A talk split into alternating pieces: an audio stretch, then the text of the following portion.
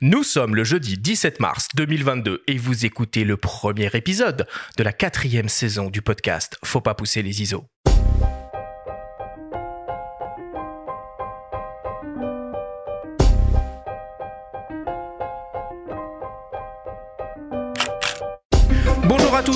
Je suis Arthur Azoulay, je vous souhaite la bienvenue sur Faut pas pousser les ISO, le podcast entièrement dédié à l'image pour tous les passionnés de photos et de vidéos. Aujourd'hui, pour inaugurer cette quatrième saison, nous vous proposons une grande masterclass avec le photographe Jean-Michel Lenoir sur la photographie de paysages en hiver. Cet épisode vous est présenté par Fujifilm et sa gamme d'appareils GFX, le grand format numérique pour tous. C'est parti pour cette quatrième saison du podcast Faut pas pousser les ISO. Je suis toujours avec toi, Benjamin, mon ami, journaliste, qui va m'accompagner tout au long de cette saison. Comment vas-tu, Benjamin? Ah bah écoute, ça va Arthur, je suis ravi de retrouver les micros. Je suis très enthousiaste ce ouais, matin. Ça, ça, ça se sent. Oui, oui, ça... oui peut-être parce qu'on va pas parler de l'actualité euh, affreuse. Oh non, enfin, nous plombe pas peu, le truc. Sous un autre prisme, mais voilà, on va essayer, on va essayer de parler de nos passions, comme on le fait euh, depuis depuis plusieurs saisons, malgré le contexte particulier. C'est ça. Bon, Benjamin, déjà, première nouvelle. Le podcast n'est plus présenté par le magazine Le Monde de la Photo. Est-ce que tu peux nous expliquer un peu ce qui se passe? Oui, alors, depuis deux ans, la crise sanitaire a fragilisé euh, beaucoup de, de, professions, notamment dans la presse, euh, les, les éditeurs indépendants, euh, qui ont vu euh, l'ensemble de leurs recettes euh, chuter globalement. Je vais donner rapidement quelques chiffres, hein, je ne vais pas vous noyer d'infos, mais globalement, le monde de la photo a perdu environ 800 000 euros sur deux ans. Voilà. Euh, on a eu des problèmes avec des restrictions dans les gares, dans les aéroports, qui sont traditionnellement de gros points de vente pour la presse spécialisée et qui ont été euh, fermés parfois définitivement, des campagnes de publicité annulées ou décalées, etc. Et puis, une inflation incroyable sur des matières premières, notamment la pâte à papier, qui s'est traduite pour nous sur 2021, notamment au second semestre, par une hausse de 44% du prix du papier. Bon, dans ce contexte, on était donc très fragilisé. Et puis, début 2022, se profilait le, remboursement des, des prêts garantis par l'État. Et puis une nouvelle hausse de papier, donc euh, l'obstacle pour une, un petit éditeur indépendant comme nous qui dépendait que sur un seul titre, le monde de la photo devenait euh, tout simplement euh, impossible à gravir. Et puis il faut bien reconnaître qu'entre-temps, on avait lancé l'aventure du podcast à tes côtés, Arthur, qui est une aventure qui est très exaltante, enthousiasmante, on l'a entendu dans ton lancement, je crois qu'elle est toujours là. Donc on s'est dit qu'il était peut-être temps de, de poursuivre sur cette lancée, sur ce marché-là. Et puis, euh, on se rend compte aussi, je pense que c'est pas toi qui va me démentir, que euh, la charge de travail est quand même, euh, on l'avait peut-être un petit peu sous-estimé aussi. voilà, il mérite d'y consacrer du temps. Donc on ouvre un nouveau chapitre avec euh, faut pas pousser les ISO et puis euh, peut-être que euh, voilà ça va être la première pierre aussi de nouveaux projets sait-on jamais voilà en tout cas je vous invite à lire le mot de l'éditeur fondateur du monde de la photo Vincent Trujillo sur le site le Ouais, monde de la photo un très beau texte. tout voilà toujours actif un texte qui euh, dira tout ce que je viens de dire beaucoup mieux avec beaucoup plus d'informations Alors le podcast donc inaugure cette quatrième saison euh, aujourd'hui ensemble avec Jean-Michel Lenoir. Et alors ça, ça va être une saison de malade. Donc on a prévu 13 émissions, on a déjà trois émissions spéciales euh, qui sont euh, qui sont programmées. Et pour aller au-delà, on va franchir un step et on est très fiers de vous annoncer que le podcast est partenaire du Venetia International Photo Festival qui se déroulera du 7 au 10 avril prochain sur l'île de San Servolo à Venise en Italie. Ce festival propose un cycle de workshops avec des photographes internationaux de renom. Nous avons d'ailleurs rencontré Laura Lalvé, la directrice artistique. Elle nous parle un peu de la particularité singulière de ce festival. On l'écoute. Alors le VIP Festival est avant tout un moment de rencontre et d'échange autour de la photographie dans un lieu magnifique effectivement sur une île dans la lagune vénitienne. Mais c'est des rencontres entre photographes professionnels et photographes passionnés de tout niveau. Donc, on a eu la chance d'accueillir des très grands photographes parmi nous les, deux éditions précédentes, avec des gens comme Peter Lindbergh, Paolo Roversi, Albert Watson, Peter Knapp. Et cette année, pour la troisième édition, on a le plaisir d'accueillir des, des, photographes de renommée internationale comme Vincent Peters, Eric Bouvet, Alison Jackson, Reza Degati, pour justement quatre jours de rencontres, d'échanges, de créativité autour de ce grand thème qu'est la photographie.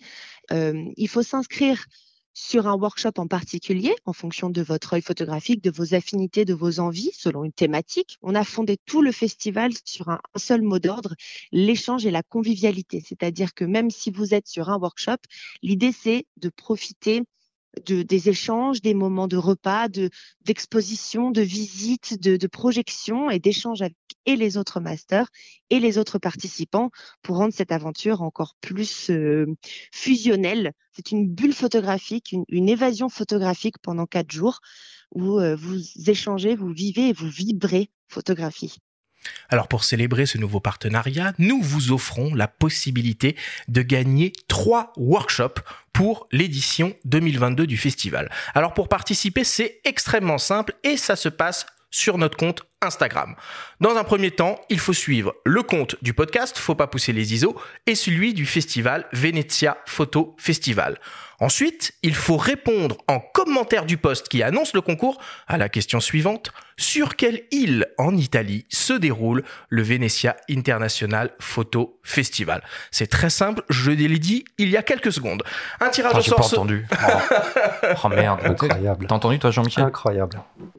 Un tirage au sort sera organisé pour désigner les trois lauréats qui seront révélés dans l'épisode 403 du podcast et invités à nous faire un retour d'expérience après leur workshop dans l'épisode 407. Vous avez jusqu'au 25 mars minuit pour tenter votre chance et vous pouvez retrouver toutes les informations sur le concours et bien sûr notre site faut pas pousser les ISO Bonne chance à tous. Bon, terminé avec euh, les annonces euh, d'ouverture de saison et les mises au point diverses et variées. Il est temps de présenter notre invité qui nous fait l'honneur d'être avec nous euh, aujourd'hui, Jean-Michel Lenoir. Alors Jean-Michel, tu es auteur photographe spécialisé dans les images de nature et de grands espaces. Tu as publié plusieurs beaux livres, dont Évanescence, qui met en lumière dix années de photographie à la recherche d'ambiance minimaliste et de paysages épurés, et ton dernier projet, Élément, qui plonge le spectateur dans une vision rêvée de la nature. Tes images sont régulièrement exposées et présentées en galerie d'art, la galerie de l'atelier aux États-Unis ou EGOA à Paris. Tu as reçu de nombreuses et prestigieuses distinctions comme le BBC Wildlife Photographer of the Year ou le GDT European Wildlife Photographer of the Year. Parallèlement à tes activités d'auteur, tu encadres aussi des voyages photographiques pour l'agence Photographe du Monde. Tu es enfin ambassadeur Fujifilm depuis 5 ans et ambassadeur pour la marque Coquin. Bonjour à toi, Jean-Michel Lenoir. Merci beaucoup d'être avec nous. Tu es déjà venu, il me semble, une première fois dans la saison 1. On t'a déjà entendu. Bonjour Arthur, bonjour Benjamin. Je suis vraiment ravi d'être euh, avec vous aujourd'hui. Euh, vous avez réussi à m'attraper. Voilà, je, je, suis entre deux voyages. Euh, mais en tout cas, c'est un vrai plaisir de partager euh, cette passion de la photographie et on va pouvoir parler, voilà, de la fameuse notion d'intention photographique. Pourquoi je fais des images? Qu'est-ce qui touche ma sensibilité? Et comment comment comment je, je, je, je donne vie à toutes ces ambiances de paysages où les gens sont parfois perdus dans dans l'immensité? Euh, on a fermé le studio à clé. Voilà, tu es ça va être, ça va être passionnant. pendant plus d'une heure. ça va être difficile alors.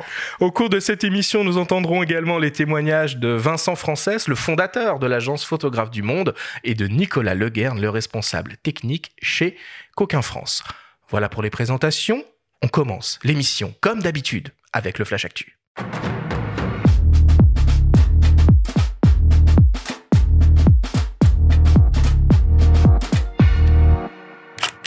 Cette semaine, dans le Flash Actu, flashback sur les grosses annonces que nous avons manquées durant l'intersaison. DxO Photolab lance la version 2 de son logiciel Puro et le festival photo circulation ouvre ses portes le 2 avril prochain à Paris. Le Flash Actu vous est présenté par Fox.fr, le site des spécialistes de l'image. Depuis la fin de la dernière saison du podcast Faut pas pousser les ISO, début janvier, il s'est passé beaucoup de choses côté Actu Photo. Impossible de faire un récapitulatif exhaustif, mais nous avons évidemment noté quelques nouveaux produits très intéressants sur lesquels nous aurons l'occasion de revenir au cours de cette quatrième saison. Alors si on reprend les chances de manière chronologique, Leica a dévoilé le nouveau M11, son appareil télémétrique emblématique qui est désormais équipé d'un nouveau capteur 24-36 de 60 millions de pixels. Canon a lancé l'EOS R5C, une déclinaison tournée vers la vidéo et le cinéma de son hybride star et capable de réaliser des séquences en 8 carreaux à 60 images par seconde. Nikon a officialisé un 400 mm f2.8 en monture Z équipé d'un convertisseur 1,4 fois intégré. Sigma a lancé un nouveau 20 mm f2 en gamme contemporary pour les montures Sony E et L. OM System, ex Olympus, a lancé son premier hybride haut de gamme, l'OM1, et deux nouveaux objectifs, un 40-150 f4 Pro et un 12-40 f2.8 Pro en version 2. Sigma se lance également dans la monture Fujifilm X APS-C avec un 16, un 30, un 56 mm 1.4 et un zoom le 18-50 f2.8 constant. Panasonic a enfin lancé son Lumix GH6, son nouveau vaisseau amiral vidéo professionnel en micro 4 tiers, et Canon, pour terminer, a dévoilé un 800 mm f5.6 et un impressionnant 1200 mm f8, tous deux en monture RF. DxOLab lance la version 2 de son logiciel Puro dédié, comme son nom l'indique, au développement de fichiers RAW. Au programme de cette deuxième version, un flux de travail amélioré avec la possibilité de lancer des traitements depuis le Finder d'iOS et un nouveau plugin pour Lightroom classique. L'éditeur précise que sa solution peut servir pour optimiser le rendu des images prises avec des optiques anciennes ou bien améliorer la qualité des images issues de drones ou boîtiers à petits capteurs. Au total, ce sont plus de 70 000 combinaisons boîtiers plus optiques qui sont disponibles avec une prise en charge des boîtiers équipés de capteurs X-Trans de Fujifilm. DxO Puro 2 est proposé au prix de 129 euros et la mise à jour depuis la première version au prix de 79 euros. Et enfin, pour terminer, le festival Circulation de la jeune photographie européenne revient pour une douzième édition à partir du 2 avril prochain et jusqu'au 29 mai toujours au 104 à Paris. L'ambition du festival est de révéler la vitalité, la créativité et la diversité de jeunes artistes photographes venant de toute l'Europe. 30 artistes seront exposés et une mise en lumière particulière sera faite de la scène artistique arménienne. Le célèbre laboratoire photo Whitewall est l'un des partenaires de cette 12e édition. Nous avons rencontré Anne-Claire Deveau, la responsable marketing de Whitewall, qui nous explique pourquoi ce partenariat est si important pour eux. On l'écoute. C'est la première année qu'on travaille avec Circulation. On est très heureux euh, d'accompagner en fait un festival euh, avec le collectif FETAR qui, se cache derrière cette organisation. C'est un, collectif très impliqué dans la, scène photographique. Euh, en tant que laboratoire photo, on travaille étroitement avec les photographes et, galeristes. Et pour cette raison, c'est toujours important d'être proche de la de, la scène photographique et artistique et de s'approcher de de, de, circulation qui, euh, qui, qui, soutient euh, fortement les, les, jeunes photographes émergents. Ils ont en plus une dimension européenne euh, qui, qui, correspond aussi tout à fait à, à Whitehall. Et, et en l'occurrence, circulation a, tout chaque année en fait un focus, un, focus destiné à une scène artistique d'un pays. Cette année, ce sera l'Arménie. Et donc, euh, ils nous ont proposé justement de, de, réaliser euh, tous, les, tous les tirages euh, de, des, artistes arméniens qui seront, qui seront exposés pendant, pendant cette prochaine édition. On a des artistes très intéressants, euh, tout à fait différents, et j'ai vraiment hâte qu'on qu'on puisse les découvrir euh, dans, le, dans le cadre du festival exposé comme, comme il est prévu. J'invite euh, tous les auditeurs à, à, découvrir ce festival qui, euh, qui va durer en plus euh, deux mois au, au 104 à Paris. c'est un programme qui, qui est ouvert à tous et je pense que c'est la, la, la force de ce festival le festival Circulation, c'est du 12 avril au 29 mai au 104 à Paris. Whitewall invite trois auditeurs du podcast Faut pas pousser les ISO à participer à une visite privée des expositions le 12 avril prochain. Pour vous inscrire, c'est très simple, envoyez simplement un email à contact faut pas pousser les ISO.com. Premier arrivé, premier servi.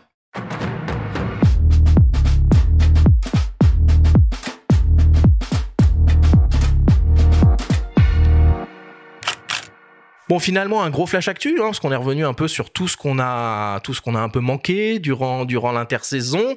La nouveauté du moment, c'est évidemment ce, ce, cette version 2 du logiciel Puro de DxO Lab. Benjamin, t'as pu un peu mettre la main dessus, t'as pu tester, qu'est-ce que ça donne? Ouais, j'ai pu accéder à une version bêta.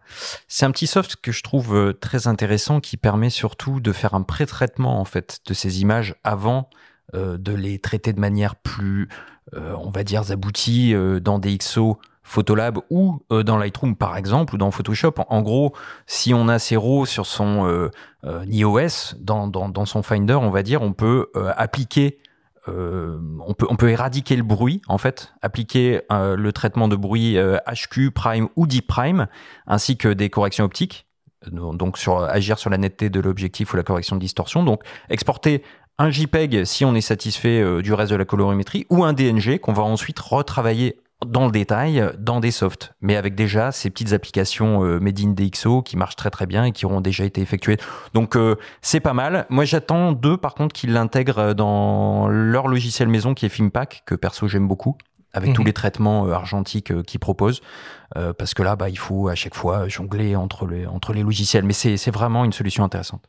Jean-Michel, on voit que la monture X de Fujifilm s'ouvre de plus en plus. Alors il y a eu Tamron euh, qui s'est lancé dessus, il y a Samyang aussi, et là plus récemment euh, Sigma. C'est une bonne nouvelle ça pour les utilisateurs de de. Ouais, mais je te parle d'optique avec ah autofocus, machin, tout le bazar. Hein. Ah ouais, Voigtlander qui fait de très beaux cailloux.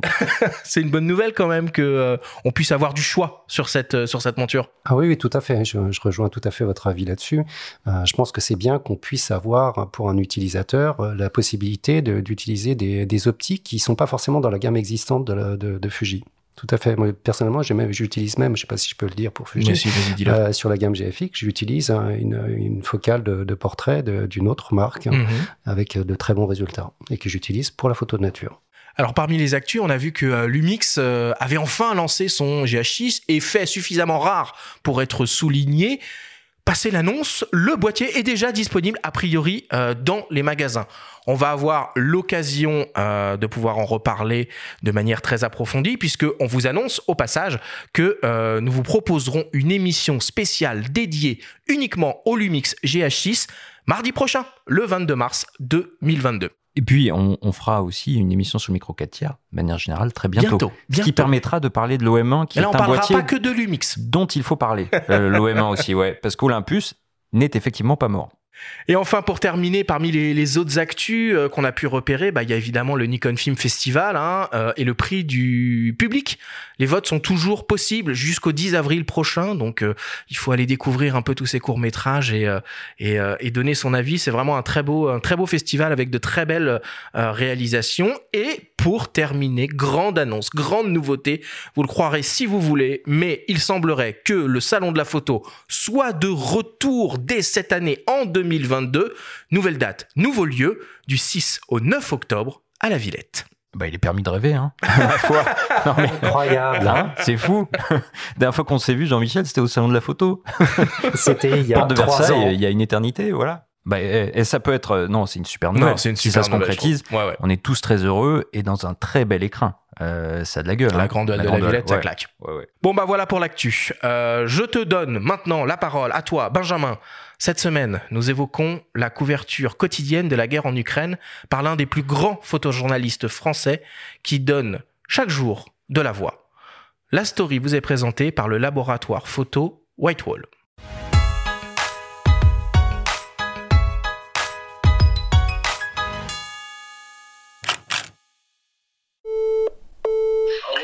Ah, tu m'entends Oui.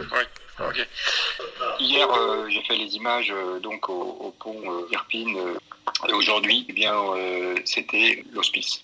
Et euh, franchement, regardez bien ces images. Moi, j'ai envie de pousser un sacré coup de gueule, quoi. Alors évidemment, euh, ça sert à rien, mais franchement, j'en ai plein les bottes, quoi. Comment, comment peut-on foutre les gens sur la route, les jeter dehors, ils perdent tout, et en plus, ce qu'on fait subir à, ces vieillards, vous verrez les photos, hein, peut-être que vous les voyez pendant que je parle, et voilà, bah, voir des petits vieux comme ça, euh, sous la neige, dans le froid, euh, qu'on fout dans des couvertures, euh, qu'on traîne à moitié par terre, qu'on laisse dans un coin parce qu'on ne peut pas porter les paquets et le petit vieux, alors on amène le petit vieux, puis on retourne faire 500 mètres chercher les paquets. Et, tu verras, il y a une image où une petite vieille qui toute seule là, sur ce fond noir, cette terre noire. c'est tragique, c'est horrible. Depuis son arrivée en Ukraine, peu après le début de l'invasion russe survenue le 24 février, Éric Bouvet prend chaque jour la parole sur ses comptes Facebook et Instagram pendant que ces images défilent en toile de fond. Le photographe s'adresse à Amaury Mestre de journaliste indépendant, à l'origine de ces sonoramas. Le sonorama, c'est quoi? Ce sont des images, c'est une ou plusieurs images sonorisées, soit avec la voix des gens qui sont photographiés, soit avec la voix de la personne qui photographie. En l'occurrence, sur la série Ukraine, c'est avec la voix de celui qui photographie. Les formats euh, finaux oscillent entre une minute trente et cinq minutes, donc c'est quand même beaucoup de montage et hum, tout en tentant de conserver ce qui fait vraiment la singularité de ce, ce grand photographe, c'est sa sensibilité et euh, cette capacité à parler de l'horreur comme de la beauté au sein de l'horreur. Les deux hommes tâchent d'échanger quotidiennement en fin de journée une fréquence qui pourrait évoluer en fonction de l'avancée du conflit. Il est très difficile de, se caler. Eric a coutume de dire, quand on commence un reportage de conflit, on essaye de raisonner jour par jour, c'est-à-dire qu'on essaye d'anticiper le jour, le lendemain pour aller à tel endroit, pour aller prendre telle image, etc. Et puis à mesure que le conflit dure et le conflit s'intensifie, on raisonne plus en journée, on résume en demi-journée. Puis au bout d'un moment, on résume heure par heure, voire minute par minute. Et c'est ces choses-là que Eric raconte et partage avec une audience euh, de plus en plus large. Et je pense que c'est ça qui fonctionne. Ces sonoramas sont visionnés par plusieurs milliers de gens tous les jours. Amaury Mestre de la Roque y voit une autre manière de rendre compte d'un conflit sur le terrain, incarné ici par un photojournaliste expérimenté et profondément humain. Quand vous ouvrez, vous allumez la télévision et que vous voyez les reporters de qualité, hein, bien sûr, euh, chez BFM et ailleurs, euh, ils sont dans leur rôle en fait de reporter. Hein, toute la symbolique est là. Euh, ils, sont, ils ont le casque sur la tête, le gilet pare-balles, le micro, ils parlent face caméra et ils racontent bah, ce qu'ils ont vu. On n'est pas dans leur perception des choses, on est dans leur métier, avec la, avec la distance qui est celle du journaliste. Eric a évidemment cette distance-là, ça fait juste 40 ans quand même qu'il fait les pires terrains de conflit du monde, mais il a une expérience, celle d'un homme de 60 ans, celle de quelqu'un qui, qui sait ce que c'est que l'attente, qui sait comment euh, tout bascule à un moment ou à un autre, qui sait être prudent, qui sait, et en même temps, qui lui aussi, c'est un humain, donc il a des oscillations, il a des variations, et c'est ça qui parvient à transmettre. Le son est aussi un outil supplémentaire pour raconter ce qu'il n'est parfois pas possible de rapporter en images de pouvoir mettre de la voix, de pouvoir parler de ça, de pouvoir parler de cette frustration, de pouvoir dire, vous savez, euh, moi j'ai vu ces Africains qui étaient à la frontière polonaise. Vous vous rendez compte, parenthèse, hein, il a parlé des Africains euh, bloqués à la frontière polonaise, traités comme des bêtes, je reprends ces mots. Il n'y avait pas une image, hein. personne n'avait parlé de ça. Il n'a pas pu prendre d'image, lui d'ailleurs, parce que c'était une situation de, danger, et c'est un homme prudent, d'expérience, donc euh, sortir un appareil photo à ce moment-là, c'était prendre le risque d'être expulsé du pays, d'Ukraine, donc avant même d'avoir pu franchir la, la, frontière. Mais il nous raconte ça le soir. Il nous raconte ça à tous le soir dans son sonorama. Il nous raconte voilà, euh, j'ai été scandalisé par le traitement presque inhumain qu'on réserve à ces Africains qui travaillent en Ukraine, mais qui veulent évidemment quitter un conflit qui n'est pas le leur. Et ça, il n'a pas d'image pour ça, pour la raison que je viens d'expliquer. Et donc, effectivement, le son lui permet de parler de ça. Sa colère, son indignation, c'est loupé. Éric Bouvet se livre avec sincérité, comme il le fait depuis 40 ans au travers de ses images. Il aide ainsi des personnes fragiles à porter leurs affaires ou franchir des ponts, donne des cigarettes, denrées de plus en plus rares a priori. Et paradoxalement, c'est dans la guerre que se révèle la beauté humaine, comme il le souligne dans cet extrait. Il y a deux phrases que j'ai le plus entendues euh, dans, mon boulot. C'est la plus souvent, c'est pas de photo. Et la deuxième, c'est euh, je ne sais pas pourquoi, mais je vais vous dire, c'est quand même hallucinant. Les, relations humaines sur des, conflits sont tellement fortes, c'est tellement euh, sensible. La beauté humaine se révèle dans la guerre, ça c'est sûr.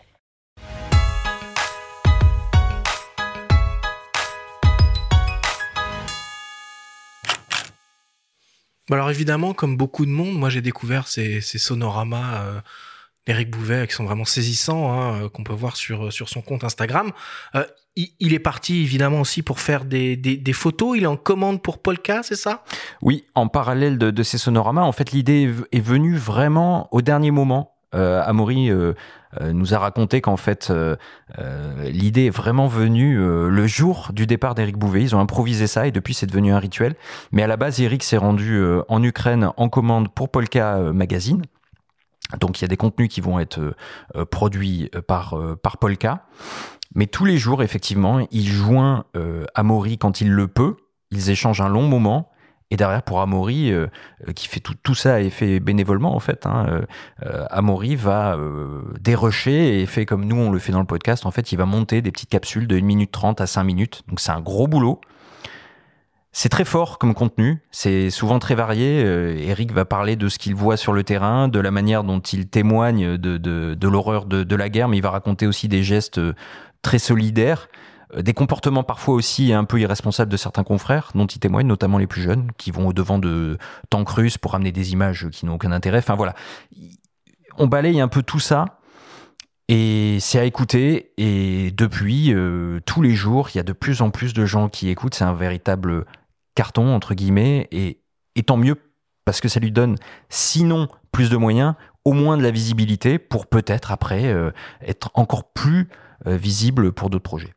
Alors si on met évidemment euh, de côté un peu le, le, contexte dans lequel euh, ces sonoramas produits, se sont, sont produits, euh, on voit là une fois de plus comme quoi l'audio peut être un complément extrêmement intéressant et la voix autour de l'image et de la photographie.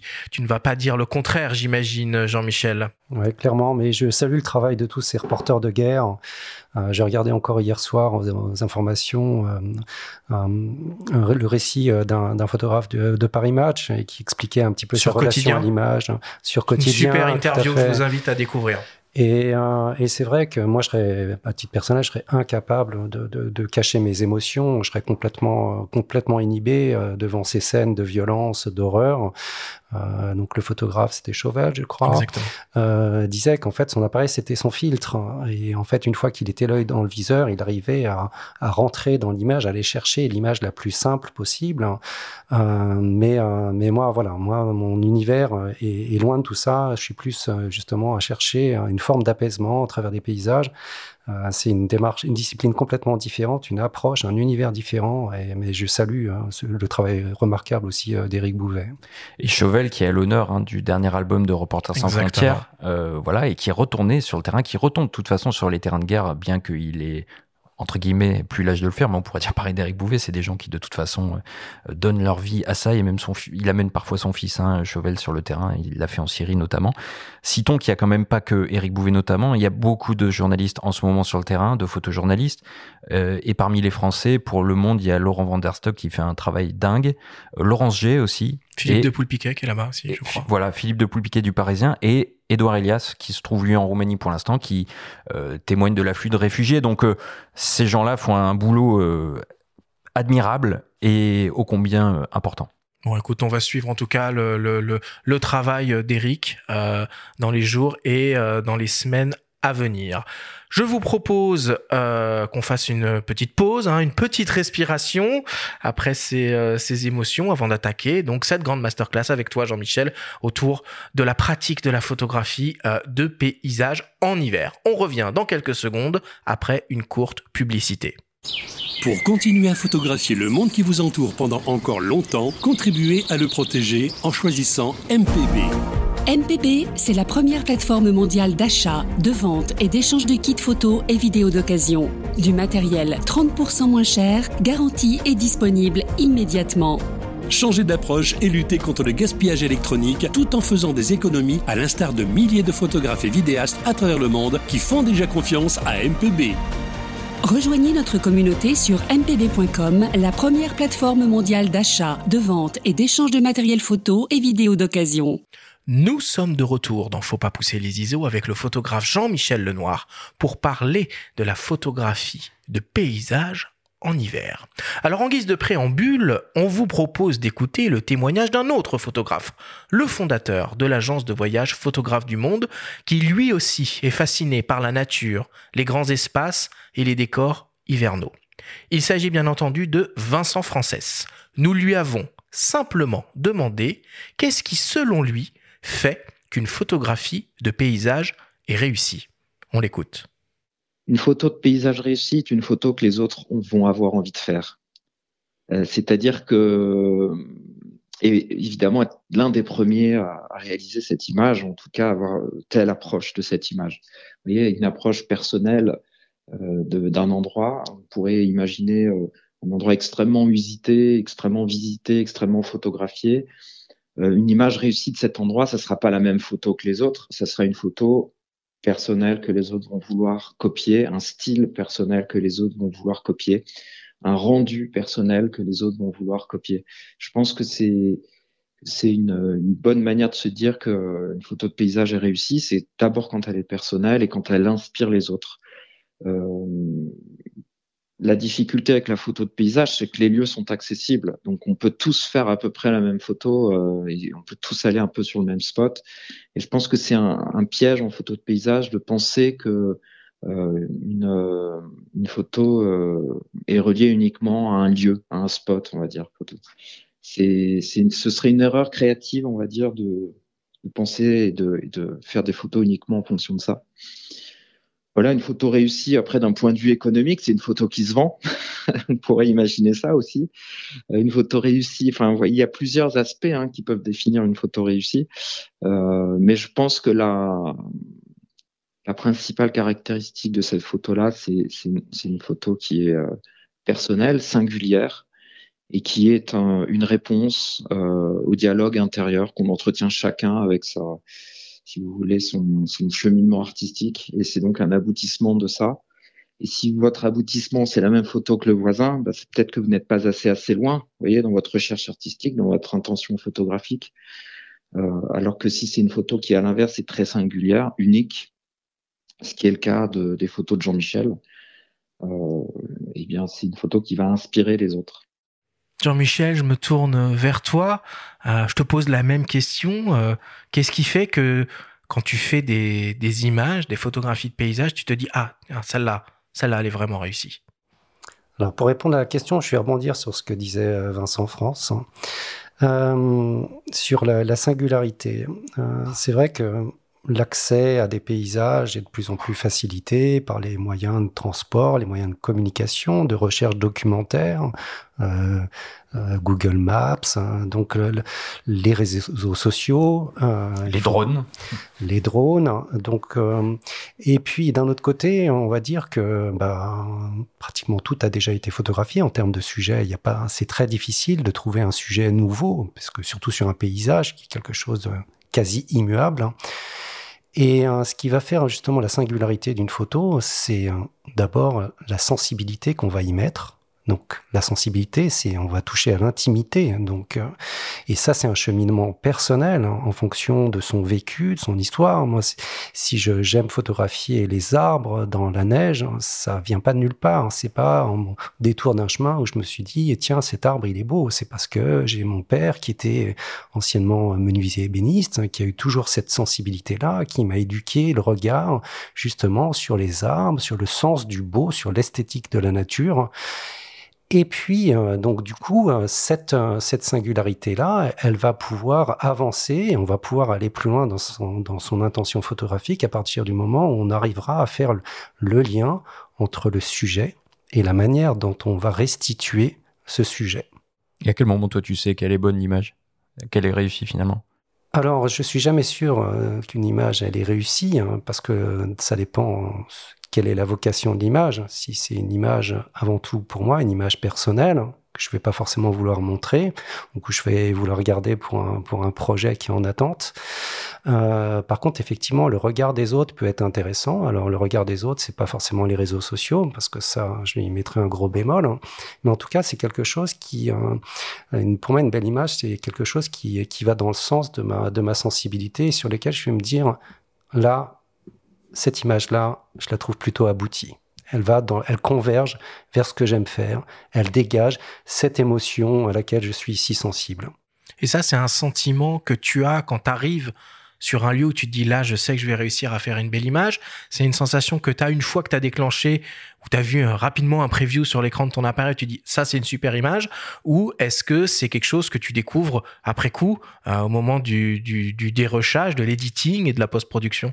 Alors, il y a, y, a, y a, plusieurs niveaux de réponse. Euh, tout d'abord, et de plus en plus, j'essaye de penser mon image avant de la faire. Donc ça, c'est valable pour les, pour les endroits que je connais bien. C'est vrai, quand on découvre un endroit nouveau, et là, je rejoindrai un petit peu l'approche de Martine Franck qui dit que voilà, on photographie euh, les paysages par, euh, par, par envie, par besoin. Et elle dit une chose qui pour moi a été euh, capitale hein, dans, dans, dans ma démarche, c'est il faut s'imprégner du lieu, observer. C'est presque une méditation visuelle. Oui, il faut, il faut créer une interaction avec le sujet, ne jamais commencer par mettre l'œil dans le viseur parce qu'on passe à côté de beaucoup d'opportunités. Donc je reviens un petit peu à la démarche initiale. On va essayer beaucoup d'observation et d'imprégnation du sujet et, euh, et, et c'est un cheminement. C'est euh, ce cheminement d'essayer de, de, trouver euh, les éléments forts. Mais le sujet, pour moi, n'est qu'un prétexte. Hein. Que ce soit un arbre ou autre chose, une ligne de lumière, puisque je fais sur des choses de, plus en plus épurées. Et pour ça, les, les Anglais ont une expression qui est intraduisible, c'est less is more. Et c'est pour moi le fondement même de la, de la photo minimaliste. Hein. C'est moins il y en a, plus c'est fort. Mais moins il y en a, plus faut être exigeant à la prise de vue. Donc ça, on va dire, c'est sur l'intention initiale quand euh, quand j'ai envie de, quand je connais bien les lieux, euh, si je vois que les, conditions, c'est une somme, c'est une, somme d'ingrédients la réussite d'une image. C'est pas que la lumière, c'est pas que le sujet, mais ça va être l'osmose, ça va être la résultante de tout ça, la manière dont on va prendre une distance par rapport au sujet, de pas vouloir trop s'approcher. Et un, un, arbre isolé dans un, dans un paysage, il y a mille manières de l'aborder, mais surtout pas, pour moi, le premier réflexe, c'est pas forcément de m'approcher de l'arbre, mais c'est d'essayer de voir un petit peu, d'analyser comment la lumière, l'incidence de la lumière. Je travaille très rarement avec, avec des lumières directes, et c'est pour ça que j'aime pas forcément le ciel bleu, parce que ça donne des, des ambiances très, très dures avec une lumière directe. Donc je travaille souvent, euh, et la base de tout, et c'est pour ça que mon dernier projet s'appelle Éléments, c'est la manière dont euh, les conditions météorologiques ont une incidence sur les ambiances paysagères. Est-ce qu'on va revenir après plus en détail un peu plus tard sur la manière dont tu opères sur le terrain? Mais là, tu cites ton livre Éléments, tu as parlé de Martine Franck. Dans ce livre, Éléments, qui est ton dernier ouvrage que tu viens euh, de, publier après une campagne de, financement participatif à succès, il y a une citation de l'ex-compagne de Henri Cartier-Bresson et membre de l'agence Magnum, euh, qui dit La photographie paysage est tout sauf un instantané. Qu'est-ce que tu peux nous présenter Je te pitch sur, euh, sur élément. Oui, tout à fait. C'est, une, une, citation que j'ai trouvée que j'ai trouvé tardivement euh, dans le livre, mais pour moi, ça a été tellement important de, de, de, la découverte du travail de Martine Franck dans, dans l'abord de la photo de paysage. Euh, la, la, photographie est tout sauf un instantané, et oui, parce qu'une photographie, elle, si on peut, elle, elle doit se penser auparavant. Et c'est évidemment, c'est un instant T, la photographie. C'est valable en paysage aussi mais ça demande un cheminement intérieur important. Et plus on va être dans la préparation et dans, on va dire, dans la, dans la, plus on va être capable euh, de d'exprimer euh, sa sensibilité en image, plus ça va demander de la préparation en amont. Et c'est ça qui est un peu une des clés euh, de, de réussite. C'est entre euh, la, on va dire l'émotion de départ, quand on voit quelque chose, quand l'œil perçoit quelque chose qui attire le regard et qui va toucher notre sensibilité, et puis la manière dont on va se comporter, c'est la somme des, des, comportements sur le terrain qui vont faire qu'on va arriver à restituer cette émotion-là. C'est ce qui est le plus difficile, ce cheminement entre l'émotion initiale et la restitution. Alors si on reste un peu dans le registre des, citations, je te cite, euh, tu dis que tu as une approche euh, résolument minimaliste euh, et suggestive. Qu'est-ce que tu sous-entends? C'est ça la définition de l'assise mort en fait. C'est complètement ça. Et on va dire, mon interprétation de, de cette approche-là, c'est effectivement, je suis dans une démarche où euh, j'aime suggérer les choses. Donc, j'ai pas besoin d'en montrer beaucoup. Je peux laisser parler l'imaginaire. Et, euh, et, voilà, au travers mes images, euh, j'essaie d'abord de, faire des images qui me font du bien, donc des images apaisantes, de retrouver un peu de, sérénité. Et je crois qu'on en a tous besoin. Euh, c'est on va pas dire c'est une thérapie, euh, mais en tout cas, j'aime les images où, où il se dégage quelque chose d'extrêmement doux, d'extrêmement apaisant. Ce qui m'empêche pas de faire des images avec des ambiances plus ténébreuses, plus dramatiques. Et ce qui est aussi intéressant, c'est de mettre en lumière euh, justement l'opposition entre euh, un côté poétique d'un paysage et son côté aussi beaucoup plus dramatique. Mais oui, euh, effectivement, ce que j'aime dans, cette approche de, de suggestion, c'est qu'on, c'est que l'imaginaire, chacun peut voir, découvrir des choses différentes. On n'est pas dans l'univers figuratif, qui est un autre univers que que, que j'aborde également, mais je trouve je, je, trouve plus de satisfaction personnelle à avoir une démarche où on, on laisse, le, on va dire, son imagination découvrir les choses. Même si tu orientes un petit peu, puisqu'il y a quand même des thématiques dans, dans les bouquins. Si tu les ordonnes par thématique, tu travailles par euh, justement. Oui, en fait, euh, il y a dans, dans, un, dans un projet, que ce soit Évanescence ou, euh, ou Élément, j'ai découpé en plusieurs parties parce que j'aurais pensé que ça aurait été un peu monologue, un, petit peu monotone, pardon, euh, d'avoir euh, un long, un, long sujet, un long, enfin une centaine de d'images de, même type. Je préfère entre guillemets orienter par des des univers, euh, des, des, des déclinaisons du, du, sujet principal. C'est un conseil qu'on pourrait donner ça à des gens qui veulent s'essayer. Je ne sais pas, mais j'ai trouvé l'exercice d'un beau livre difficile hein, de, de, de pouvoir raconter un récit à travers une succession d'images sans lasser le lecteur. Donc c'est pour ça que je, suis et ça c'était aussi un travail de concert avec euh, avec le, premier éditeur, euh, c'était de dire euh, non on va on va on va découper en plusieurs plusieurs univers de manière à, à, rester plus cohérent dans, dans, dans chaque sélection d'images, dans chaque chaque série d'images. Puisqu'en fait, si on prend élément ou si on prend évanescence, euh, à chaque fois, je, euh, évanescence qui est, on va dire, euh, qui est le reflet de, des différents états de l'eau. Donc, ça peut être la mer, ça peut être la brume, ça peut être la glace. Et c'était bien d'orienter pour que le texte aussi qui accompagne, même si c'est un texte assez succinct, puisse être vraiment en totale cohérence avec les images. On va parler un peu météo hein, maintenant. Euh, Qu'est-ce que la saison hivernale finalement apporte de plus dans tes photographies de paysages? T'aurais pu euh, aimer euh, profiter des, des chaleurs des tropiques? Non, tu t'es un peu spécialisé dans tout ce qui était froid et hiver. Alors, froid peut-être, l'hiver, oui, mais il n'y a pas que l'hiver. Les brumes d'automne sont absolument extraordinaires On aussi. Reste dans le froid, là. Euh, mais c'est vrai que euh, des fois on me dit mais pourquoi tu fais pas des photos de la mer euh, euh avec du soleil? Et je dis bah non mais moi là où je vais il y a pas trop de cocotiers. Euh, cette attirance pour les pays nordiques, je pense que c'est le dépouillement visuel hein, des, des, choses et la, la, saison hivernale est particulièrement propice à ça.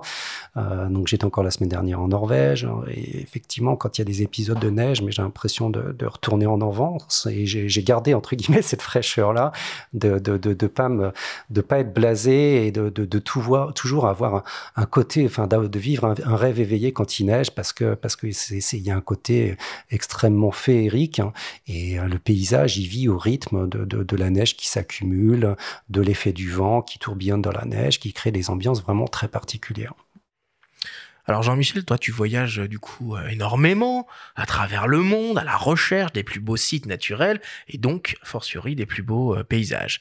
Tu organises aussi des voyages photos avec l'agence Photographe du Monde fondée par Vincent France dont on a parlé tout à l'heure et que nous avons sollicité de nouveau pour qu'il nous donne sa sélection des plus beaux spots, des meilleurs spots pour aller faire, pour aller réaliser de magnifiques paysages hivernaux.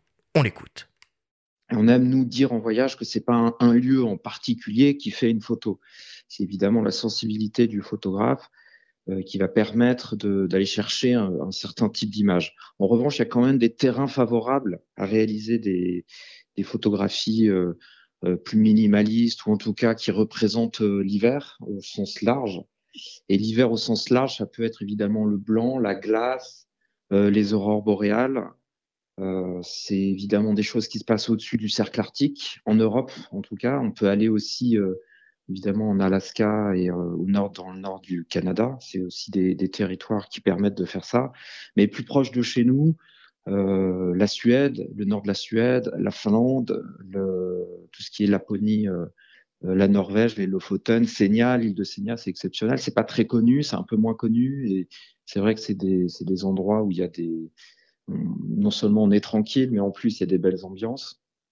Mais pas uniquement, on va dire, dans des, destinations aussi lointaines. Hein. À côté de chez nous, on a l'Aubrac en hiver qui est exceptionnel, euh, qui permet aussi de réaliser ce type de photos. Alors il faut évidemment des conditions euh, particulières d'enneigement, de froid, de vent pour euh, avoir ce type d'ambiance. Il faut y aller donc à des moments assez particuliers de l'année. Je n'ai pas cité l'Islande, mais ça fait évidemment partie des, des, des endroits, on va dire, privilégiés quand on arrive dans un endroit, ce qui est important, et notamment dans les voyages avec Jean-Michel, s'immerge, on prend le temps, on retourne plusieurs fois aux mêmes endroits en fonction des différentes conditions qu'on peut y trouver. Ça peut être très tôt le matin, euh, à l'heure bleue, après le coucher de soleil, il peut y avoir de belles, euh, belles conditions avec des, des, contrastes très équilibrés, par exemple. Évidemment, on y va la nuit euh, s'il y a des aurores. Euh, une photographie est euh, un aboutissement d'une démarche artistique et une démarche artistique est un lien intérieur qu'on enfin en tout cas un dialogue qu'on entretient avec quelque chose qu'on a en soi et qui va être à un moment donné connecté avec un territoire. Donc on essaie de varier euh, les lieux de prise de vue, mais avec un fil conducteur qui est l'apprentissage de la photo et son expression personnelle dans une démarche photographique. Et c'est vrai que c'est quelque chose que Jean-Michel fait particulièrement bien. Jean-Michel, euh, est-ce qu'il y a des, endroits où tu rêves d'aller, où tu n'es pas encore allé? Et est-ce qu'on peut encore trouver des, terres inexplorées pour faire de la photo de paysage? Alors des terres inexplorées, je pense pas. Euh, mais encore une fois, euh, et je suis de plus en plus convaincu qu'en fait c'est pas le lieu qui, qui compte, c'est la manière dont on va aborder le lieu et le sujet. Euh, je sais que moi, mes premières images, euh, vraiment dans, le registre minimaliste que j'ai faites, elles ont été faites euh, dans les Pyrénées. C'était une photo d'Isard hein, qui est toute seule, qui est tout petit, volontairement tout petit sur sa ligne blanche. Hein. Et, ça a été un vrai révélateur pour moi. Et ça, ça m'a renvoyé à la culture des, grands photographes de nature américains des années 80. C'était Jim Brandenburg, Art Wolf, Galen Rowell, ces gens-là qui ont un peu, euh, un peu disparu des radars, et pour cause, Galen Rowell est mort en hélicoptère, je crois. Mais Art Wolf est encore, encore et Jim Brandenburg sont encore très actifs. Hein. Euh, mais c'est, c'est, encore une fois, c'est pas, pas forcément le lieu, c'est, c'est, c'est l'ambiance, c'est, et ça, c'est les conditions météorologiques, donc c'est les conditions climatiques. C'est vrai que les pays nordiques, quand on aime les ambiances hivernales, sont particulièrement euh, propice à trouver euh, ces ambiances minimalistes. Mais il n'y a pas que ça. Alors pour revenir à, la question, est-ce qu'il y a des endroits où j'aimerais encore aller? Euh, Oui, je suis jamais allé au Japon, mais même si c'est un endroit, le nord du Japon est extrêmement connu et convoité des photographes. Il y a eu Michael Kena qui fait un énorme travail là-bas, mais mais si j'y vais, je vais pas faire du Michael Kena. Je vais essayer de rester dans, mon univers qui est proche du sien, mais avec un traitement différent. Euh, c'est pareil, j'irai bien euh, en Patagonie euh, parce qu'il y a des ambiances extrêmement fortes, mais toujours avec l'esprit d'en faire une interprétation personnelle. Et est-ce que on peut parvenir à une interprétation personnelle en voyageant en groupe, en organisant des, des sessions comme ça photo? Est-ce que tu en profites pour faire des repérages aussi? Est-ce que tu modifies ta manière de travailler? Alors, modifier ma manière de travailler, pas forcément, parce que les gens qui me connaissent bien, ils savent que quand ils sont avec moi, ils vont voir et photographier des choses qu'ils feraient pas tout seuls. Euh, bon, c'est vrai qu'il y a des moments où euh, la, gestion d'un groupe fait que, en fait, le, rythme, euh, en fonction de l'état de fatigue des gens, euh, moi, des fois, j'ai envie d'accélérer et en fait, il faut freiner un peu. Euh, mais des fois, en accélérant, on suscite un intérêt, un regain d'intérêt hein, des, des, des photovoyageurs et, et ça, ça arrive fréquemment. Et en fait, on va dire, il y a une chose qui est très importante, c'est je me suis rendu compte que quand j'accompagnais des, workshops, des voyages photos, c'est que si je ne faisais pas de photos, les gens pensaient que c'est parce que ça ne valait pas le coup. Donc du coup, même si le sujet est pour moi moins proche de mon univers, euh, celui que je, préfère, eh ben je, m'efforce de toujours sortir le boîtier et de, montrer des exemples parce que les gens sont là pour en profiter et, c'est vrai a euh, va dire l'accompagnateur a un, rôle d'animation sur le terrain qui est extrêmement fort. Et quand tu travailles pour tes propres projets, euh, comment ça se passe? Tu pars en, tu pars en, en, mission euh, sac à dos tente euh, pendant plusieurs jours pour t'éloigner au maximum de la civilisation et, et, et, trouver des choses les moins vues possibles? Ou est-ce que tu fais des, des allers-retours avec un hôtel ou je sais pas quoi sur une journée? Comment ça, comment ça se passe? Alors j'ai euh, les premiers les premiers premiers départs sur les pour les, les, photographies vraiment personnelles, c'était c'était comme ça, c'était un peu partir en autonomie euh, plusieurs jours euh, en montagne. Et puis au fil du temps, après, c'est aussi une question d'opportunité, de, thématique photographique. Hein. J'ai pas forcément besoin de partir euh, en autonomie complète hein, euh, pendant des jours au fin fond de la Norvège ou de, de la Finlande. Mes sujets étant extrêmement simples, j'ai pas besoin d'une autonomie forte. Donc du coup, oui, je suis dans, dans une démarche plus confortable. Hein. Euh, donc je vais partir, voilà, quelques jours avec. si je pars, voilà, par exemple en une semaine en Écosse ou quand je fais des repérages pour des, voyages futurs, euh, bah, du coup, effectivement, en étant seul, j'ai mon propre rythme, euh, je vais à l'essentiel, je suis beaucoup plus, euh, beaucoup plus rapide, hein, beaucoup plus, voilà, il y a beaucoup plus d'efficacité sur le terrain, mais ça ne veut pas dire que je vais forcément sortir des, de plus belles images. Encore une fois, c'est c'est alors la réussite d'une image, elle est liée, on va dire, au contexte, mais elle est liée aussi à la préparation qu'on en fait, euh, l'anticipation. Je pense que c'est un mot euh, qu'on n'a pas encore évoqué, mais qui est extrêmement important pour moi. C'est en, photo de paysage, on est dans une, démarche euh, contemplative, hein, mais mais ça n'empêche pas la réactivité et l'anticipation la, conditionne beaucoup beaucoup de choses. Mais alors, qu'est-ce que ça veut dire l'anticipation appliquée à la photographie de paysage dans en matière de prise de vue concrète? Alors, Passer des heures sur Google Earth? Pas forcément Google Earth, ça aide. Ça, ça m'a permis de trouver des endroits qui étaient peu vus euh, avec euh, Google, Google 2D, 3D, hein, trouver une vallée, trouver un angle en fonction du lever de soleil. Oui, ça peut aider. Mais euh, ce qui est important et peut-être qu'on n'en parle pas beaucoup, euh, c'est la manière dont on va interpréter la météorologie. Et c'est pas une science exacte. Donc euh, c'est vrai que j'ai une batterie de une batterie d'applications et il faut savoir interpréter, euh, on va dire les, les et, surtout mettre en relation une prévision, donc une prévision locale avec les, euh, les phénomènes météo locaux, la manière dont, par exemple, si on est dans les fjords dans le nord de l'Europe, c'est vrai que le, le, le, comportement des nuages va pas être le même sur la, le trait de côte que par rapport aux montagnes qui sont juste derrière. Donc il faut connaître à minimum les lieux pour savoir un petit peu les, comment comment peuvent se former les phénomènes météo. Et ça, ça fait ça fait gagner beaucoup de temps. Euh, parfois, on n'y croit pas parce que le, le, le, bulletin météo annonce un temps couvert avec un petit peu de pluie. Et puis encore la semaine dernière, bah, qu'est-ce qui s'est passé? Au détour, au détour d'un fjord On sort côté de la mer et il y a une lumière incroyable qui dure pendant 4-5 minutes où le soleil arrive et de face et dans des trouées euh, de, lumière inonde le, fjord qui devient complètement doré et les nuages sont complètement embrasés. Donc euh, voilà, c'est il faut être capable à la fois d'anticiper et puis de se donner la chance euh, sortir de sa zone de confort pour ne pas euh, tout résumer à euh, un bulletin météo. il faut hein, il faut oser.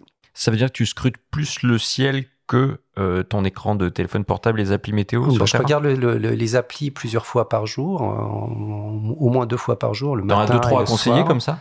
Oui, je pourrais en conseiller. Bah, y a... Météo France, non? Alors, Alors en Écosse, je sais pas. Alors pour les pays nordiques, il y a la, météorologie euh, norvégienne, donc c'est le site yr.no. Il y a, euh, l'application euh, Météo Radar qui fonctionne très bien. On en a une autre, il y a Windy, Météo Blue qui est très bien parce que en fait les données les données météorologiques elles sont les mêmes pour tout le monde il faut juste s'assurer que sur l'application, le modèle de données soit correct et soit le modèle Europe, hein, celui qui est le plus adapté. C'est vrai que souvent les gens euh, regardent leur smartphone et disent ah ouais aujourd'hui il va pleuvoir. Bah non, bah écoute, euh, on ne doit pas avoir la même météo. Et souvent, c'est les météos issus du modèle américain qui ont rien à voir avec, euh, même si c'est euh, une interprétation pour l'Europe. Mais voilà, choisissez bien votre votre appli météo, ça fait gagner du temps. et mais au bout d'un moment, voilà, quand on a une tendance générale, il faut savoir oser. Il faut pas regarder juste un algorithme qui sera jamais aussi précis que que ce qui va se passer en réalité. Alors moi j'ai une question très concrète parce que je me la suis posée euh, personnellement et je pense que pas mal de, de, de, de, monde se la pose. Bon, on, arrive sur un site, ok, donc euh, un site naturel, magnifique. Comment on fait pour trouver le meilleur point de vue pour le photographier ce site? Est-ce qu'il faut essayer de trouver le point de vue le plus haut possible? Est-ce qu'il faut essayer de trouver le point de vue le plus loin possible pour faire rentrer l'intégralité du site dans son, dans son image. Est-ce que tu as des, des petits conseils à donner sur comment trouver le bon point de vue pour faire un paysage? Ah, très très bonne question parce qu'en fait, euh, on va dire une bonne photo de paysage ne résume pas à une équation mathématique. On n'est pas du tout là. On est dans l'ordre de, de, la sensibilité et euh, une photo qui va qui va qui va nous plaire va pas forcément plaire à tout le monde. Et heureusement, sinon on ferait tous la même chose. Et moi, mon parti a toujours été de faire ce que les autres ne faisaient pas. Euh, du coup, pour répondre à cette question, euh, encore une fois, euh, j'aurais tendance à dire et, à, conseiller ce que, ce que je dis à mes photos voyageurs, quand on arrive sur un, endroit, surtout un endroit qu'ils ne connaissent pas, c'est donner du temps à l'observation pour voir un petit peu dans une scène, même si vous trouvez ça joli, bah, qu'est-ce qui pourrait rentrer, avant même de parler de, composition d'image, de voir quel est le sujet fort. Le sujet fort, quels sont les autres éléments complémentaires? Donc un sujet fort, ça peut être une, montagne qui a une forme dans un fjord. Et puis les éléments complémentaires, ça va être ce qui se passe souvent au premier plan. Ça, c'est si on veut faire une vue au grand angle avec, une, avec de la profondeur et un effet de perspective. En complément de ça, il y a une chose qui pour moi est au moins aussi importante, c'est qu'est-ce qui peut parasiter l'image? Est-ce qu'il y a un caillou là qui est mal placé? Est-ce qu'il y a un poteau électrique? Est-ce qu'il y a une voiture qui passe sur la route derrière? Qu'est-ce qui, nuit à la lecture du paysage? Une fois qu'on a fait ça, eh ben en fait, on va raisonner en termes de proportion. Et c'est là qu'on va commencer à, à, sélectionner ce qui va potentiellement pouvoir entrer dans un cadre. Mais une photo de paysage, elle se résume pas euh, à l'usage d'un objectif grand angle. Ça peut être aussi, et j'en fais beaucoup, des images euh, faites au téléobjectif pour avoir juste une portion, un détail dans la montagne. Il y a vraiment beaucoup de manières d'aborder euh, la, photo de paysage et on peut pas tout tout résumer à dire qu'est-ce qui qu'est-ce qui se passe sur le terrain. Ce qui se passe sur le terrain, c'est d'abord la lumière, le sujet, la manière dont on va vouloir apporter euh, sa sensibilité. Est-ce qu'on va vouloir être dans une démarche euh, épurée ou est-ce qu'on va vouloir essayer d'en mettre le plus possible avec un effet de, perspective très important où là, le choix du premier plan va demander beaucoup d'attention. Qu'est-ce que tu dirais aux gens qui aimeraient aller vers une démarche épurée comme la tienne et qui auraient peut-être la peur du vide? Photo. Euh, parfois en paysage, quand on commence, on a tendance à vouloir justement intégrer des éléments euh, forts euh, sur les zones tiers, voilà, sur remplir les premiers plans. Qu'est-ce que tu dirais? Ben, c'est vrai qu'on a, quand on utilise des, objectifs grand angle, on a, il y a une tendance naturelle à, tout faire entrer dans le cadre. Et plus il y a de choses, ben, plus ça nuit à la lecture, plus, plus il y a d'éléments parasites. Donc pour épurer tout ça, et eh ben, je dirais, la notion de vide, le vide n'est pas rien. Voilà, ça c'est mon, expression du moment, et j'en discutais encore la semaine dernière avec des voyageurs. Le vide n'est pas rien parce qu'en fait c'est un sujet, même s'il est tout petit, euh, dans un champ de neige, il va être tellement présent qu'on verra que ça. Donc ça sert à rien de le mettre forcément en gros. Donc là, après c'est une question d'appréhension du sujet. Est-ce que le, un une ligne de crête, une ligne de montagne va être plus forte si je la, zoome un peu plus ou est-ce que un peu moins? Est-ce que je mets du premier plan? Mais encore une fois, la, le, vide peut donner beaucoup de présence au sujet. Tout va dépendre en fait de la manière dont le, les couleurs, l'ambiance, des contrastes vont venir souligner ce, sujet-là. Je reviens, à, on va dire, à des images qui datent d'un petit peu, notamment l'image qui avait été utilisée euh, pour la couverture du livre euh, Évanescence, où c'est juste un arbre au creux d'une courbe euh, dans la composition. Pourquoi j'ai mis l'arbre au milieu? Parce que en fait c'est le point de convergence de tout. Donc il faut à la fois essayer de trouver, on va dire, la bonne proportion, mais aussi euh, braver quelques sacro-saint interdit des règles de composition, à savoir mettre le sujet dans le centre de l'image. Euh, savoir oser, ça fait partie aussi euh, une, des, composantes importantes quand on veut avoir une vision plus personnelle, plus créative. Alors Jean-Michel, donc tu es euh, ambassadeur Fujifilm et à ce titre, tu travailles naturellement avec le système hybride GFX, moyen format donc, sur certains de tes projets. Euh, est-ce que tu peux nous expliquer pourquoi tu as choisi le système GFX pour réaliser des paysages et finalement quel usage tu fais de l'ultra haute définition? Je rappelle que certains modèles sont capables de monter jusqu'à 100 millions de pixels. Alors le système GFX, pour moi, le, la première motivation que j'ai eue euh, pour utiliser ce matériel-là, ça a été la dynamique du capteur. Donc la dynamique, la capacité du capteur à restituer, on va dire, les zones de basse lumière et de haute lumière et le rendu global de l'image. Parce que pour moi, la dynamique, c'est une chose, donc la, restitution hein, de, la lumière, de l'effet de contraste hein, d'une scène.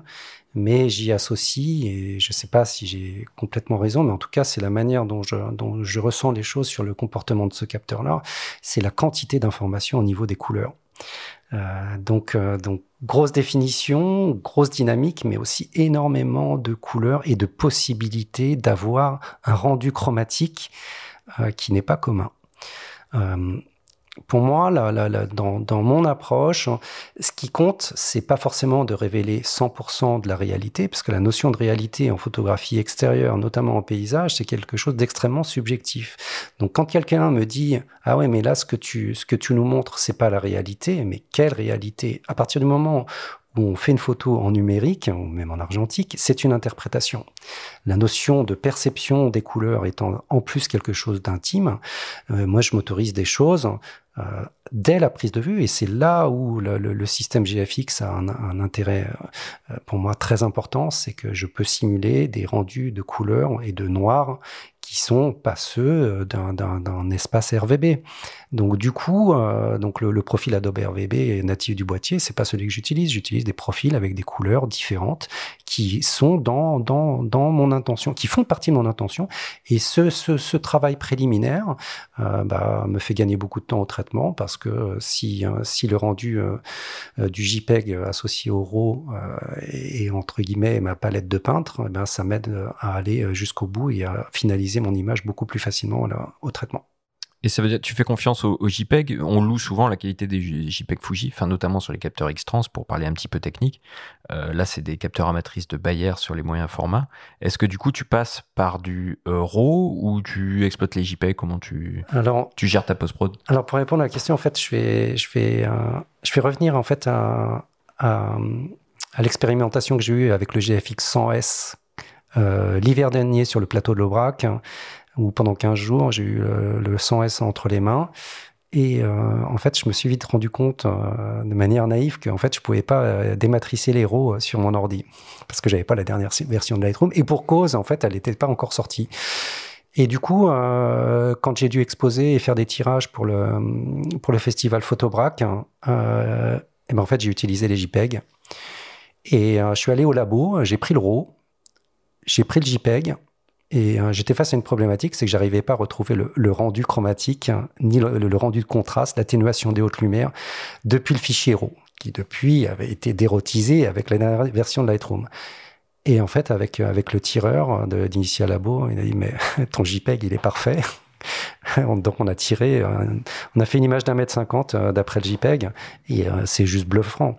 Et on a, à tort, on pense systématiquement que le, JPEG est un fichier dégradé, certes, mais quand il est, il est déjà bien optimisé par le boîtier, les, aplats de couleurs, les nuances, les dégradés, eh ben, quand c'est bon, il faut pas hésiter. Hein. Été très dubitatif au début, mais quand je vois le rendu finalisé en image, couché sur le papier, eh ben quand c'est bon, faut s'autoriser ça. Alors Jean-Michel, tu es, un photographe de terrain, euh, donc euh, la neige, le froid, l'humidité, euh, tout avec un sac à dos. Finalement, on se dit, bah c'est pas un choix très judicieux le, moyen format, qui est quand même une catégorie d'appareils plus conçu et habitué au confort d'un studio moderne. Alors effectivement, le, choix du matériel, surtout quand on passe beaucoup de temps sur le terrain, il est lié à plusieurs choses. Hein. L'encombrement, le poids, euh, l'autonomie en batterie. Mais quand je vois le gain euh, que j'ai dans, ma démarche sur le rendu d'image, euh, aujourd'hui, j'arrive pas à faire. dès que j'ai plus mon, mon, GFX, je fais pas les mêmes images. C'est devenu un outil qui est, qui est tellement naturel, auquel je suis tellement habitué. Alors certes, c'est un, un, boîtier qui est peut-être un petit peu plus gros parce que j'ai le GFX 50S, donc la première génération. Euh, mais je fais cette concession-là. Aujourd'hui, j'ai plutôt adapté mon euh, sac photo. Euh, c'est pas difficile. Euh, là, dedans, en ce moment, il y a un GFX 50S, il y a un, un 23 mm, donc un équivalent 18, un 32-64, un équivalent 25-50, un 100-200, et j'ai en plus, donc j'avais demandé à Fuji de me prêter un XT4 avec le, le 200 F2 pour pouvoir faire des, avec le convertisseur, faire des vues plus lointaines, avec une définition vraiment parfaite. Et en fait, je me rends compte que sur le terrain, j'utilise beaucoup plus le GFX. Donc, c'est quand même un, sac à dos qui, hein, qui pèse une dizaine de kilos. Mais j'ai pris un modèle de sac qui est très peu épais, qui permet d'être bien plaqué dans le dos. Et du coup, j'ai beaucoup moins de, de problèmes euh, pour pouvoir euh, me déplacer euh, longuement, plusieurs heures dans la neige. Tu peux donner une référence pour les geeks que, que nous sommes bah, C'est le Wanderer, le Pruc, 31 litres, que je trouve vraiment bien parce qu'on peut y mettre autre chose que du matériel photo. Euh, j'ai toujours un surpantalon de rechange, euh, des batteries complémentaires. Euh, c'est entre guillemets aujourd'hui le, meilleur compromis pour des gens qui voyagent, hein, de pouvoir avoir un, voyage cabine, un sac photo qui n'est pas trop gros. j'ai pris des pour aller en Norvège, au nord de la Norvège, on prend des petits avions à hélice. Ben, au, lieu d'être de se voir imposer de, de, de faire mettre le, le sac photo en soute, euh, eh ben celui-là je peux le mettre dans les petits compartiments qui sont tout petits. Et ça c'est voilà c'est ça, ça permet d'être plus rassuré. Et puis pour revenir voilà au, terrain et au poids du matériel effectivement j'ai un matériel peut-être un peu plus lourd euh, que que les que des petits si j'avais uniquement des petits hybrides. Mais par contre euh, voilà je, je sais que j'ai je, je cours pas des dizaines de kilomètres par jour mais j'ai un matériel qui qui est vraiment en concordance en accord avec avec avec ma discipline. Est-ce que tu prends un trépied dans tout ça qui peut te permettre d'ailleurs d'aller plus loin, euh, notamment d'utiliser le mode 400 millions de pixels euh, euh, du boîtier? Alors pour l'instant, j'ai pas eu la possibilité d'utiliser le mode 400 millions de pixels parce que souvent sur les sujets, notamment avec le ciel, euh, quand les nuages bougent, euh, il y a des problèmes d'assemblage. Alors je pense qu'on viendra un jour à assembler tout ça. Et puis c'est aussi parce que j'ai pas encore été euh, dans, dans, dans, la possibilité, dans on va dire dans, dans l'opportunité de faire des images avec une telle résolution. Quand je vois déjà à 100 millions ce qu'on arrive à faire, même à 50 millions, 50 millions de pixels, j'arrive déjà à faire des tirages en 2 mètres 50 hein, pour peu que je fasse un panoramique d'images assemblées. Donc pour l'instant, le 400 millions de pixels, euh, j'en suis pas à habiller des murs de, de, de, de façades d'immeubles. Peut-être qu'un jour, mais en tout cas, même un, capteur de plus petit, un, capteur APS-C, on arrive à faire des images d'un mètre cinquante avec une qualité, une définition vraiment impeccable. Donc le, le, le, choix du matériel doit pas se faire nécessairement avec à tout prix en tout cas euh, par rapport à la résolution du capteur. C'est toujours important de savoir euh, ce qu'on va faire de l'image hein, avant de décider d'investir sur un capteur 24 millions ou 50 ou 100 millions. Euh, bon, après, il y a, d'autres caractéristiques au boîtier que la résolution, mais euh, c'est aujourd'hui, il faut pas non plus se tromper de débat. Alors évidemment, outre le matériel de prise de vue directe en photo de paysage, on est souvent amené à utiliser des accessoires dans certaines conditions et pour obtenir certains types d'effets. Parmi eux, il y a bien entendu les filtres. Nous avons eu la chance de discuter avec Nicolas Leguerne, le responsable technique de Coquin, le célèbre constructeur de filtres français.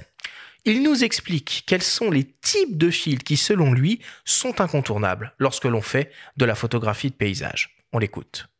Alors, euh, pour la photo de paysage, où, on a très souvent une lumière assez délicate à, gérer, euh, bah, il y a trois principaux filtres euh, incontournables, hein, selon moi. Et bah, le premier, c'est le historiquement, hein, c'est le filtre polarisant euh, linéaire ou, circulaire. De toute façon, c'est le même effet optique qui lui est utile pour euh, améliorer les couleurs de paysage. Car en fait, on, va atténuer fortement euh, bah, les reflets sur les, surfaces non métalliques, comme les étendues d'eau, mais aussi la végétation. Et de cette manière, en, supprimant la lumière réfléchie par le feuillage, on va récupérer la, véritable couleur des feuilles et on augmente donc la, saturation des couleurs. Ce filtre polarisant a également un, effet sur la, densité du bleu du ciel. donc on va de cette manière augmenter le contraste entre ce bleu qui sera assombri et puis des nuages souvent très clairs. Second filtre très classique aussi pour, euh, euh, ce type de sujet, le filtre dégradé neutre ou le, fameux GND. Euh, donc c'est un filtre qui est densifié sur la, moitié de sa surface, donc entre une densité maximale et une densité minimale, avec un effet de transition plus ou moins rapide.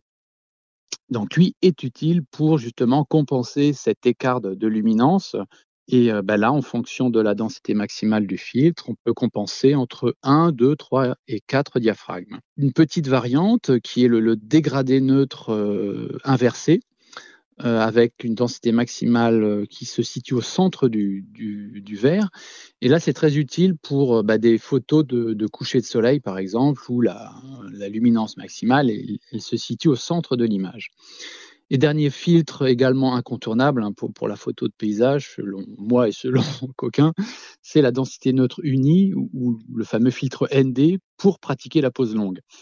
Jean-Michel, tu bosses souvent avec des filtres, toi? Ah Oui, effectivement. Euh, moi, j'utilise euh, souvent, euh, même très souvent, des filtres, plutôt du filtre dégradé. Les fameux GND Les fameux GND, j'utilise beaucoup le filtre inversé. Je trouve qu'il est particulièrement adapté dès qu'on a des lumières ou des, des lumières rasantes, ou en tout cas quand on a un plafond de nuages important et que la lumière se situe plutôt dans la zone centrale de l'image. Alors moi, j'aime pas photographier les couchers de soleil, mais j'aime bien euh, voilà les lumières du matin et les lumières du soir. Parfois, on a voilà un plafond de nuages et au milieu de l'image se trouve une énorme zone de, de haute lumière. Et donc en fait, euh, avec un système porte-filtre, on peut décaler euh, au bon niveau dans l'image la correction pour améliorer le contraste et avoir un rendu de, luminosité qui soit plus satisfaisant voilà, moi je fais partie de, l'école des, photographes argentiques. J'aime que mon image elle soit la plus aboutie possible euh, dès la prise de vue. Euh, et donc c'est pour ça que j'utilise des filtres et ça permet de gagner beaucoup de temps au post-traitement. Euh, il y a toujours besoin d'un peu de post-traitement, mais en tout cas quand on récupère plusieurs plusieurs plusieurs diaphes hein, à la prise de vue, et eh ben au niveau du post-traitement, ben, on est, on peut aller plus loin et on peut surtout euh, gagner en efficacité. Alors après, voilà, il y a d'autres photographes qui sont pas du tout dans, dans cette école-là, qui font plus du, du, bracketing, qui vont faire de la fusion d'images au post-traitement. Mais ce temps-là, euh, moi, je préfère consacrer ce temps de, de, de traitement à la prise de vue et mon plaisir, il est d'être sur le terrain. Est-ce que tu conseilles à des gens qui t'accompagnent euh, sur des voyages photos de prendre des filtres? Si oui, lesquels en priorité Et comment tu les manipules sur le terrain pour faire attention particulièrement au milieu hivernal, voilà, sous la neige, ils flottent euh, Avec euh, les moufles. Comment tu fais? Alors, les, filtres que je, personnellement j'utilise le plus, donc j'ai cité le, donc le, le dégradé inversé, le, fameux reverse. Il y a du GND plus classique. Le polarisant, je l'utilise, mais il faut un, mais pas du tout de manière systématique. Euh, il faut aussi euh, connaître les, les effets euh, incidents euh, de, de, de, et intrusifs hein, et irréversibles de l'usage d'un fil polarisant. Donc, sur les couleurs, tu veux dire? Sur les couleurs, sur la sur la densité, parce que ça ça densifie énormément l'image, ça, ça peut boucher des noirs. Donc euh, sur l'eau, effectivement, ça peut, ça peut estomper les reflets en fonction de l'angle de la lumière, mais parfois le reflet peut, donner beaucoup d'intérêt à une image. Donc euh, c'est vrai quand il y a je fais des photos de vagues, le, polarisant peut permet de, retrouver un petit peu, de d'estomper un petit peu des les franges de lumière qui permettent, enfin qui, justement qui nuisent hein, et qui empêchent de voir la couleur de l'eau. Ça, pour moi, c'est un, intérêt au niveau du polarisant. Euh, et puis les filtres ND, voilà, euh, pour faire de la pose lente. Alors euh, dans les de ceux que j'utilise beaucoup, plutôt le ND8. Alors après il y en a des il y a des indices de, de, de, correction plus importants, mais après à chacun de savoir en fonction de ce qu'il a envie de faire sur la pose lente, si c'est des effets très marqués, très lissés, avec des nuages qui filent ou de l'eau extrêmement soyeuse. Il faut trouver voilà c'est le film qui, qui convient le mieux à ce qu'on aime faire. Et sur la manipulation? Alors sur la manipulation, quand il fait froid, effectivement, ça peut être un problème. Euh, on a travaillé pas mal avec euh, avec Coquin justement sur l'aboutissement de la dernière version du système porte-filtre où en fait les filtres sont, euh, sont intercalés, sont pris dans un, dans un cadre métallique, un cadre en aluminium, et le système qui accueille les, les, ces, ces frames, donc ces cadres, est monté sur des billes sur ressort. Donc en fait, au lieu de glisser le filtre euh, verticalement, on peut le clipser directement. Et ça, l'hiver, c'est pas mal parce que quand on a froid aux mains ou effectivement quand on a des moufles, le, temps de sortir euh, les petites mimines, euh, ben en fait, on gagne du temps et ça évite de, trop, refroidir les, extrémités des doigts. Surtout quand on touche des, des éléments métalliques et qu'on serre un matériel, qu'on prend un trépied, effectivement, au bout d'un moment, quand il fait, alors quand il fait autour de zéro, c'est pas un problème, mais quand c'est surtout les effets du vent qui sont extrêmement délicat à gérer. Et quand on commence à avoir très froid au bout des doigts, bah oui, euh, si on peut gagner du temps euh, sur le terrain, c'est toujours un confort, un confort qui est, qui est apprécié. Alors, il y a un point aussi important, on n'en l'a pas évoqué, mais voilà, sortir de sa zone de confort, c'est un des éléments extrêmement forts de la photo de paysage parce qu'on est dans des conditions de prise de vue qui sont souvent difficiles. Euh, le vent, la neige, la pluie. Je crois que surtout quand on utilise des, filtres, le, plus délicat c'est la pluie, surtout quand on est face au vent. Donc bah, il y a un outil génial, mais euh, il faut en avoir plusieurs dans la poche. C'est la chiffonnette. C'est tout simple, mais c'est sans ça, c'est mort. Euh, dis-moi, Jean-Michel, la majorité des, euh, moyens formats euh, Fujifilm, hein, des GFX, sont équipés d'une stabilisation embarquée sur le capteur. Il y a même certaines optiques qui sont elles-mêmes stabilisées. Est-ce qu'on peut vraiment faire des photos à main levée parfaitement nettes avec un 100 millions de pixels? Alors, à ce niveau-là, été assez bluffé par le, par le test sur le GFX 100S. Euh, j'ai fait une série d'images avec euh, le zoom 100-200, donc qui est l'équivalent d'un 75-150. J'ai réussi à faire des images donc à 150 mm ou 1 dixième de seconde net, avec un capteur 100 millions de pixels derrière. Donc c'est quand même une, jolie, une jolie, jolie performance. Après, euh, effectivement, le, gros intérêt d'avoir un capteur stabilisé, c'est de gagner en autonomie sur le terrain pour pas être systématiquement obligé d'utiliser un trépied pour faire ses prises de vue sur des temps de pause de un vingtième, un trentième, un centième de seconde. Euh, sur le GFX 50S qui n'est pas stabilisé, je sais qu'avec des focales intermédiaires, euh, si je suis en dessous d'un 125e de seconde, de toute façon, mon image sera floue si je suis à main levée. Donc je sais que si, avec, par contre, à contrario, avec le 100S, je suis net. Ça, c'est sûr. Donc effectivement, ça, permet d'être un petit peu plus libre sur le terrain. Après, l'usage du trépied, pour moi, je le, vois d'une autre manière. C'est une manière de me poser, euh, de faire un cadrage peut-être plus précis, surtout quand on travaille sur les lignes d'horizon, euh, sur la mer. Il n'y a rien de pire que d'avoir des éléments de détail qui sont en périphérie de l'image et qui vont disparaître au moment où on va devoir redresser l'image. Donc tous ces points d'attention-là, généralement, on les voit plus facilement au moment de la prise de vue quand on est sur trépied. Merci Jean-Michel pour tous ces pour tous ces conseils. Euh, je vais devoir mettre un terme à cette euh, à cette discussion et on va attaquer la célèbre rubrique le débrief.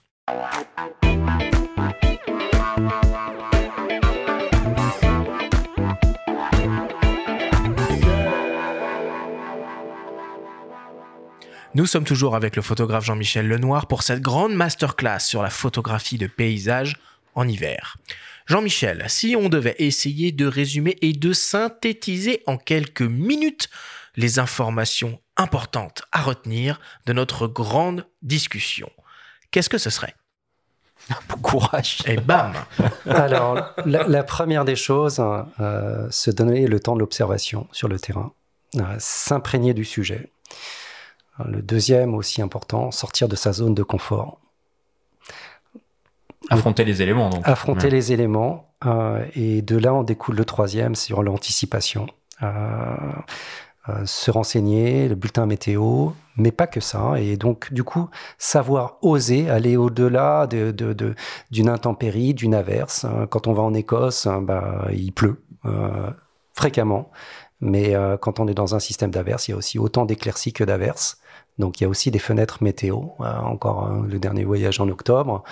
Il y avait, il y avait une, une, averse toutes les cinq minutes avec de la grêle, mais il y avait toutes les cinq minutes, il y avait un nouvel, un nouvel arc-en-ciel avec des, lumières incroyables. Donc c'est voilà, il faut aussi y croire et c'est ça nous fait régulièrement sortir de la zone de confort et du coup, bah ça nous donne l'obligation d'être humble devant ça parce qu'on on ne peut pas décider de la lumière. Il faut juste être pouvoir être présent au bon moment, au bon endroit. Ça, c'est déjà beaucoup. Et après, bah voilà, et après, c'est de la volonté. Donc, de vient, de là découle encore un autre, euh, un autre élément fort, c'est la patience. Et la patience et la ténacité, mais la patience non pas au sens euh, juste l'attente pour l'attente, c'est euh, la capacité à rester serein pendant cette attente. C'est vivre l'instant et, et le vivre sereinement. Pendant l'émission, on a parlé de destinations qui pourraient te faire envie, mais on n'a pas forcément. Alors, on les a effleurées euh, autour des discussions. Euh, euh, on, a, on a parlé de celles où tu te rends régulièrement. Quel serait ton top 3, tes trois destinations vraiment favorites? Mon pays de cœur, c'est l'Écosse. moi, j'aime beaucoup le nord de l'Écosse parce que c'est des paysages qui sont moins vus. Est-ce qu'on peut citer des endroits? Parfois, c'est comme les pêcheurs qui savent que certaines rivières sont très bien pêchées, donc ils ne vont pas révéler leurs secrets. Est-ce qu'on peut être plus précis? Ah bah le, le, nord des Highlands, tout au nord, le, le tout au bout, c'est juste euh, fabuleux. Hein. Donc il y a juste une toute petite route, c'est la route 500 en fait, hein, qui est qui est très connue des, des motards et des euh, parce que parce que c'est une route mythique. Euh, et on a l'impression vraiment d'être euh, d'être au bout du bout. Euh, là-bas, la, météo, elle est souveraine. Les éléments sont forts. dès qu'il y a un petit peu de houle, il y a des, des rouleaux monstrueux. et puis, et puis l'Écosse, il y a ce côté à la fois très austère, très dramatique. Et puis, il y a, des moments de répit où c'est juste une ode à la poésie. quoi. C'est ça que je trouve intéressant. Et puis après, effectivement, la Norvège reste une destination qui est, qui est extrêmement attractive parce que parce qu'il y a, beaucoup de diversité et dans l'univers des fjords, des ambiances des fjords, se mêlent la mer et la montagne.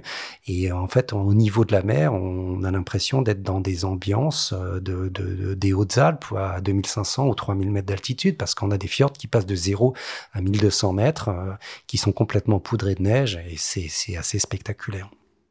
Est-ce qu'il y a des pièges dans lesquels il faut éviter de tomber quand on se lance dans la photographie de paysage? Alors oui, je dirais un des pièges, c'est la course à l'équipement. Euh, et d'avoir, et ça c'est le fruit de l'expérience d'accompagnement des voyages photo, c'est euh, c'est de, de, trop charger son sac photo et sur le terrain de toujours être dans le dilemme de toujours être dans le dilemme de savoir quel matériel on va utiliser, quel objectif on va utiliser. Euh, et moi, je me rends compte que moins je prends de matériel, bah, du coup, je me pose moins de questions et, euh, et du coup, je, cherche l'image d'après ce que je ressens et non pas d'après le matériel que j'ai euh, dans mon sac. L'autre, l'autre, l'autre écueil auquel on peut être faire face, hein, c'est, c'est trop se précipiter sur le terrain et pas prendre justement ce temps nécessaire à s'imprégner et en tout cas surtout pour les sujets les plus euh, où le, sujet n'est pas évident euh, c'est la peur du vide et euh, souvent les gens disent ah ouais mais je suis pas inspiré bah oui bah réfléchis essaye de, de, de, de, creuser un petit peu sors de ta zone de confort sors de ce qui est évident à l'œil et imprègne-toi plus de l'ambiance que du sujet lui-même. Et là, si on devait partir demain sur une destination, justement, quel serait l'équipement euh, minimal à prendre en, restant global? Moi, je dirais s'il y avait deux objectifs à prendre, euh, soit l'équivalent d'un zoom 16-35 pour avoir pas mal de, de, de, possibilités de cadrage pour des, pour des grands paysages ou avec des effets de perspective marqués, euh, et puis un, et puis un zoom 70-200 euh, et si on peut mettre là un troisième objectif on prend un 24-70 qui est ou un 24-120 qui, qui est une focale qui est un zoom extrêmement polyvalent. Et si on doit en retenir deux on prend un 24-70 et un 70-200 et avec ça on peut faire déjà énormément de choses. Énormément. Jean-Michel pourquoi l'hiver c'est vraiment une période propice pour réaliser des photographies de paysages? Bah, L'hiver, c'est un, un, une période où la lumière reste basse euh, tout au long de la journée, du lever au coucher. Et euh, si on va dans les destinations nordiques, le soleil il, il dépasse pas les, les, les 20 degrés euh, de, d'inclinaison tout au fil de tout au long de la journée au mois de février. Donc ça permet d'avoir des belles conditions de lumière et des belles conditions photographiques tout au long de notre présence sur le terrain. Et puis, euh, parce que euh, dans ces destinations-là, bah, il neige souvent. Euh, il fait pas très froid, mais il neige souvent. Et du coup, le paysage, il change extrêmement, il devient extrêmement vivant au fil des aléas climatiques. Merci beaucoup, Jean-Michel, pour pour toutes ces explications.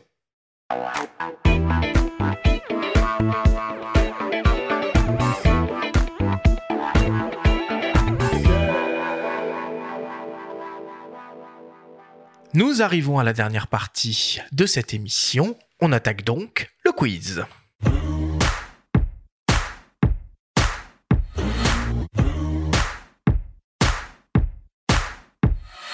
Je le rappelle, le principe du quiz est très simple. Nous avons reçu des questions de la part de nos auditeurs qu'ils t'ont posées via notre compte Instagram en lien ou non avec le sujet de cette émission.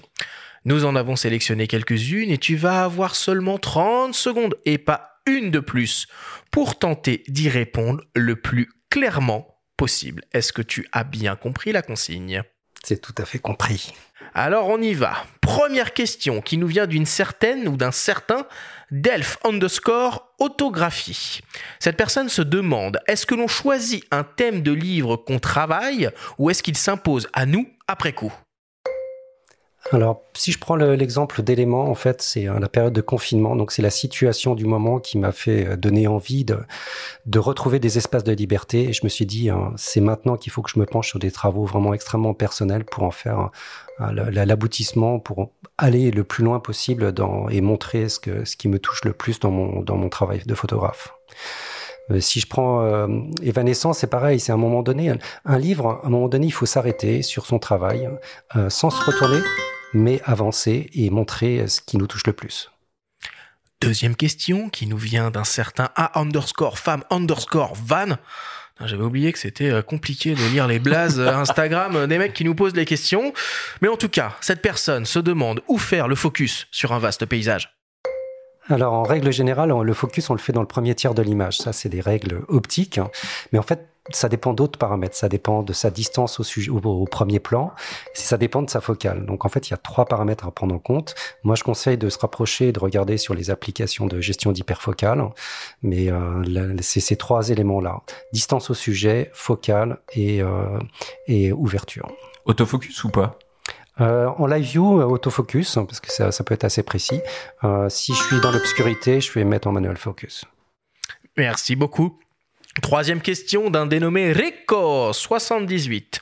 Rico se demande comment faire pour réaliser des paysages originaux de lieux très connus eh ben, j'en reviens à la notion de sensibilité personnelle. Hein. Euh, quand il y a, des, des, endroits qui sont extrêmement connus, euh, on essaye de porter son regard. Et c'est ça qui fait la différence aujourd'hui euh, sur l'abord d'un sujet. Tout a déjà été photographié hein, et c'est la, la, la personnalité qu'on va y mettre qui va donner un élément différent, une singularité.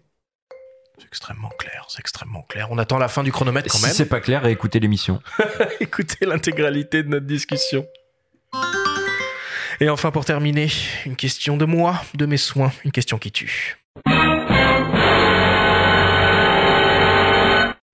Si tu devais te contenter que d'un seul accessoire photo jusqu'à la fin de ta carrière, tu choisirais le trépied ou les filtres? Le trépied, hein. le trépied, c'est ma béquille, c'est ce qui me permet d'aller chercher des, des lumières extrêmement subtiles quand il n'y a pas de lumière, euh, quand il y a des conditions de prise de vue qui, euh, sur lesquelles on est obligé de, de, de, se reposer sur un élément qui va nous permettre d'emmagasiner de la lumière pendant un certain temps. Plus que le chiffon? En termes de chiffon, euh, le, le, chiffon, ça prend pas beaucoup de place, donc du coup, personne ne verra que je l'ai pris dans la poche. C'est parfait, merci beaucoup.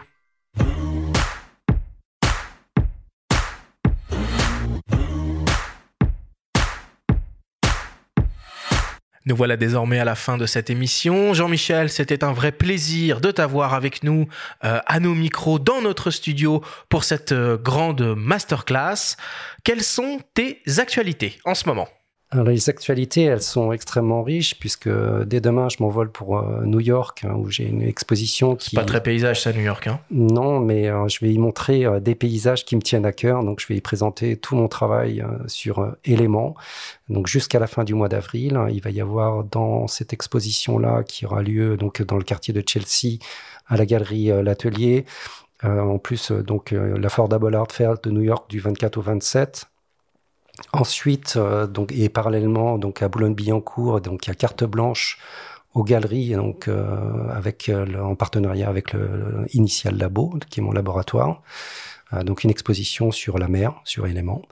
Et puis ensuite, il y aura Nature Image tout début avril, le festival de l'oiseau donc fin avril.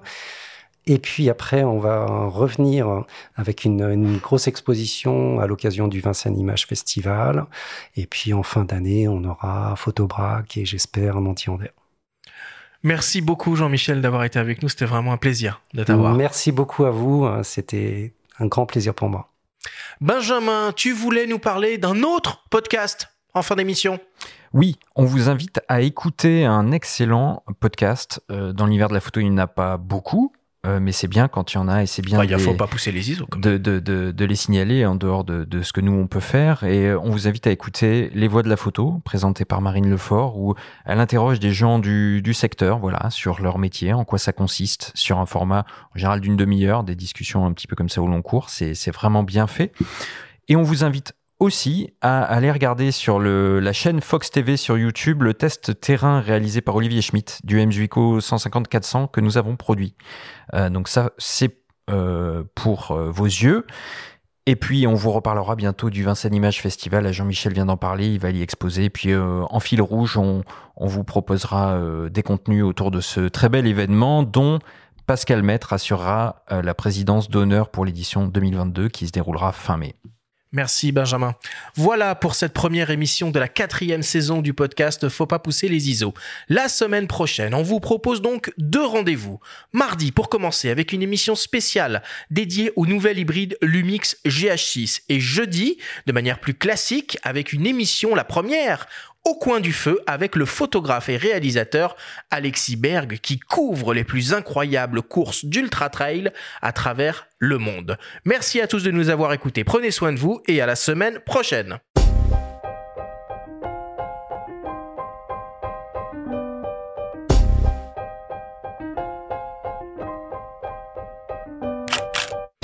C'était Faut pas pousser les ISO, le podcast entièrement dédié à l'image pour tous les passionnés de photos et de vidéos.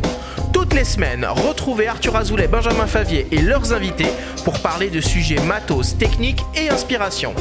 Abonnez-vous à notre chaîne et retrouvez l'intégralité de nos émissions depuis toutes les plateformes d'écoute, comme Spotify, Apple Podcasts, Google Podcasts, Deezer, Amazon Music et YouTube.